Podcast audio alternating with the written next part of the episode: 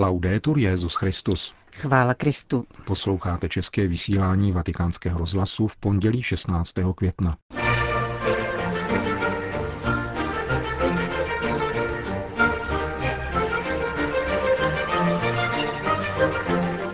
Petrův nástupce dnes promluvil na zahájení generálního zasedání italské biskupské konference o reformě kléru. Včera bylo zveřejněno papežské poselství ke Světovému dní misií.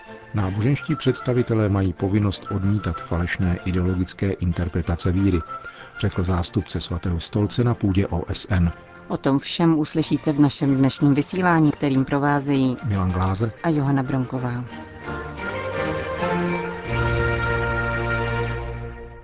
Zprávy vatikánského rozhlasu. Vatikán. Papež František dnes zahájil 69. generální zasedání italské biskupské konference, které se koná v Nové synodní aule a potrvá do čtvrtka. Tématem zasedání italského episkopátu je obnova kléru. Petrův nástupce s odkazem na včerejší slavnost letnic zdůraznil hned v úvodu své obsáhlé promluvy, že bez Ducha Svatého neexistuje možnost dobrého života ani reformy. A za pomoci citátu z exhortace Pavla VI. povzbudil k modlitbě a nasazení. Tento večer nechci podávat nějakou systematickou reflexi nad postavou kněze. Pokusme se spíše obrátit perspektivu a naslouchat. Přibližme se téměř po špičkách k některému z mnoha farářů, kteří se nasazují v našich komunitách. Dovolme tváři některého z nich objevit se před naším zrakem a srdcem a jednoduše se zeptejme, co dává jeho životu chuť. Pro koho a proč plní svoji službu? Co je posledním důvodem jeho oddanosti? Kulturní kontext, rozvíjel papež svoji úvahu nad první otázkou, je značně odlišný od toho, ve kterém vykročil na cestu služebného kněžství. Také v Itálii byla spousta tradic, zvyků a pohledů na život pošramocená hlubokou změnou epochy. My, kdo často hořkým a obvinujícím tónem vyjadřujeme své politování nad touto dobou, musíme vnímat také její tvrdost. Často se ve své službě setkáváme s lidmi sužovanými nedostatkem opor, na které by bylo spolehnutí. Kolik jen existuje poraněných vztahů. Ve světě, kde se každý považuje za měřítko všeho, není místo pro bratra. Na tomto pozadí se život našeho kněze stává výmluvným, protože je odlišný, alternativní. Jako Mojžíš je tím, kdo se přiblížil k ohni a dovolil, aby v něm spálil jeho kariérní a mocenské ambice. Na hranici vložil také pokušení považovat se za zbožného, jenž se utíká do náboženského intimismu, který není zrovna duchovní. Tajemství našeho kněze, jak dobře víte, pokračoval římský biskup, spočívá v onom hořícím keři, který poznamenává plamenem jeho život, uchvacuje ho a připodobňuje životu Ježíše Krista, definitivní pravdě jeho života. Vztah k němu jej střeží a odcizuje duchovnímu zesvětštění, které korumpuje, jakož i každému kompromisu a malichernosti. Přátelství s jeho pánem jej přivádí k přijímání každodenní reality s důvěrou toho, kdo věří, že lidská nemohoucnost není nemohoucností Boha. Papež potom přešel k druhé otázce. Pro koho a proč plní kněz svoji službu? A upřesnil. Dříve než se budeme ptát na adresáty jeho služby, musíme uznat, že kněz je knězem do té míry, v níž se cítí účastníkem církve, konkrétní komunity, se kterou sdílí cestu. Věřící lid boží zůstává lůnem, ze kterého byl vzat, rodinou, do níž patří, domovem, kam je zván. Tato společná příslušnost, která pramení ve křtu, je dechem osvobozujícím od sebevstažnosti, která izoluje a uvězňuje. Když tvůj člun začíná zapouštět kořeny v nehybnosti mola, radil Helder Kamara, vypluj, vydej se na cestu. A to v první řadě nikoli proto, že máš nějaké poslání, nýbrž proto, že jsi misionářem. Kdo žije evangeliem, pokračoval papež František, vstupuje tak do virtuózního sdílení. Pastýř se obrací a je potvrzován jednoduchou vírou svatého božího lidu, se kterým pracuje a v jehož srdci žije. Tato příslušnost je solí kněžského života a způsobuje, že jeho charakteristickým znakem je sdílení, které prožívá spolu s lajiky ve vztazích, jež umí docenit účast každého. V této době, která je tak chudá na sociální přátelství, je naším primárním úkolem vytvářet společenství. Sklon ke vztahům je proto rozhodujícím kritériem, podle něhož lze rozpoznat povolání. Ve vašich úvahách o obnově kléru má svoje místo také kapitola týkající se zprávy budov a majetku.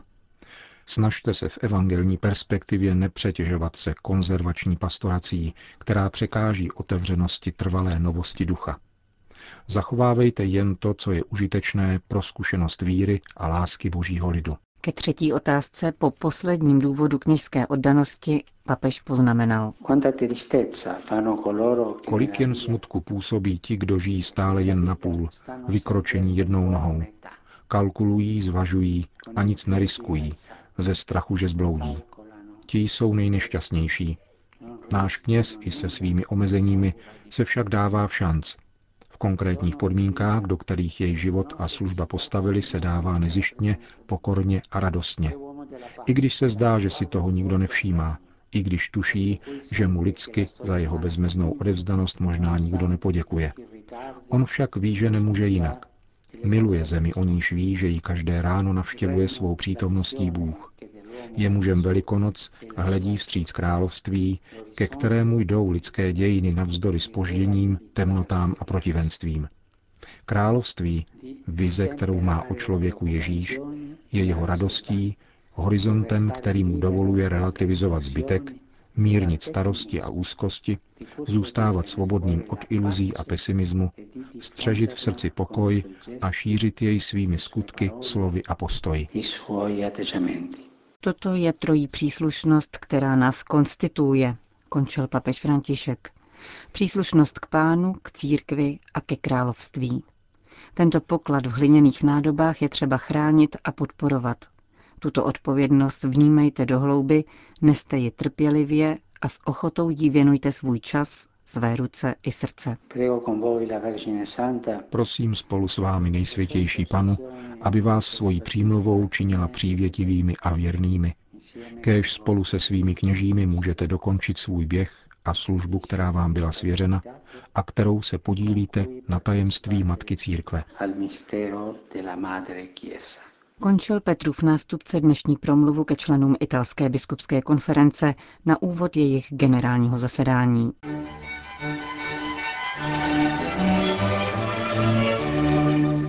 Vatikán.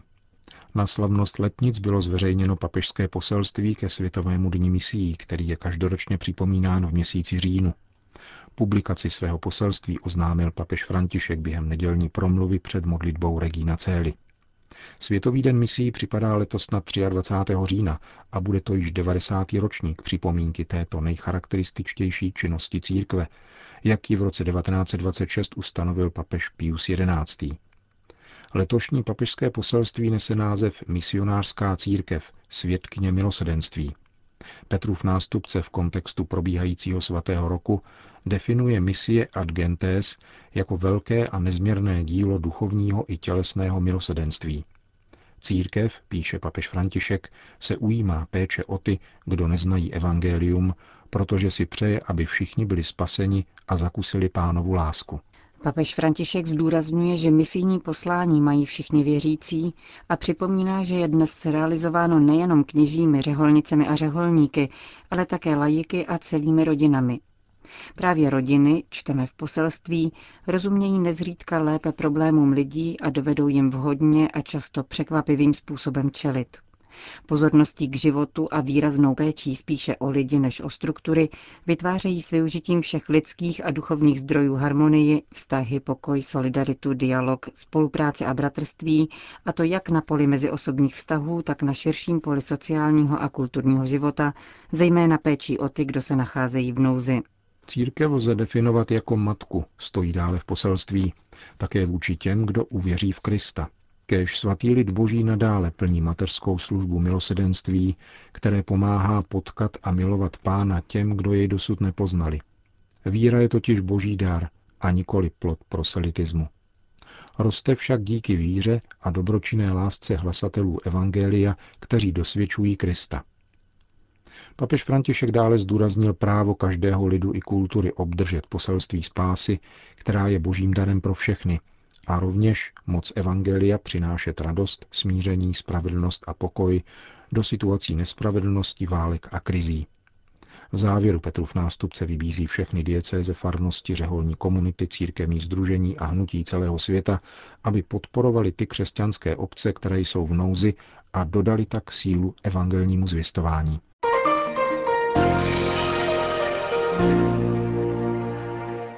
Vatikán.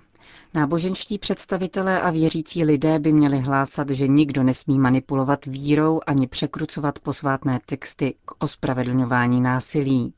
Je nutné odsoudit každého, kdo se považuje za věřícího a zároveň se podílí na činnosti, která je v rozporu se základními právy a důstojností každého člověka. Připomněl to stálý pozorovatel svatého stolce při OSN v New Yorku během otevřené debaty Rady bezpečnosti na téma, jak čelit ideologiím terorismu.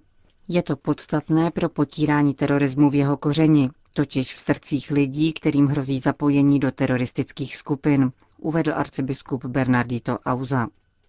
Vatikánský pozorovatel v OSN zdůraznil, že náboženští představitelé mají povinnost odmítat falešné ideologické interpretace víry. Poukázal na zásadní význam, jaké má v předcházení ideologiím terorismu výchova a vzdělání. Upozornil na to, že rekrutování teroristů se opírá do značné míry na dezinformacích a překrucování historie a významu posvátných textů. Arcibiskup Auza proto odkázal na lednovou konferenci muslimských učenců a intelektuálů z celého světa v marockém Marrakeš.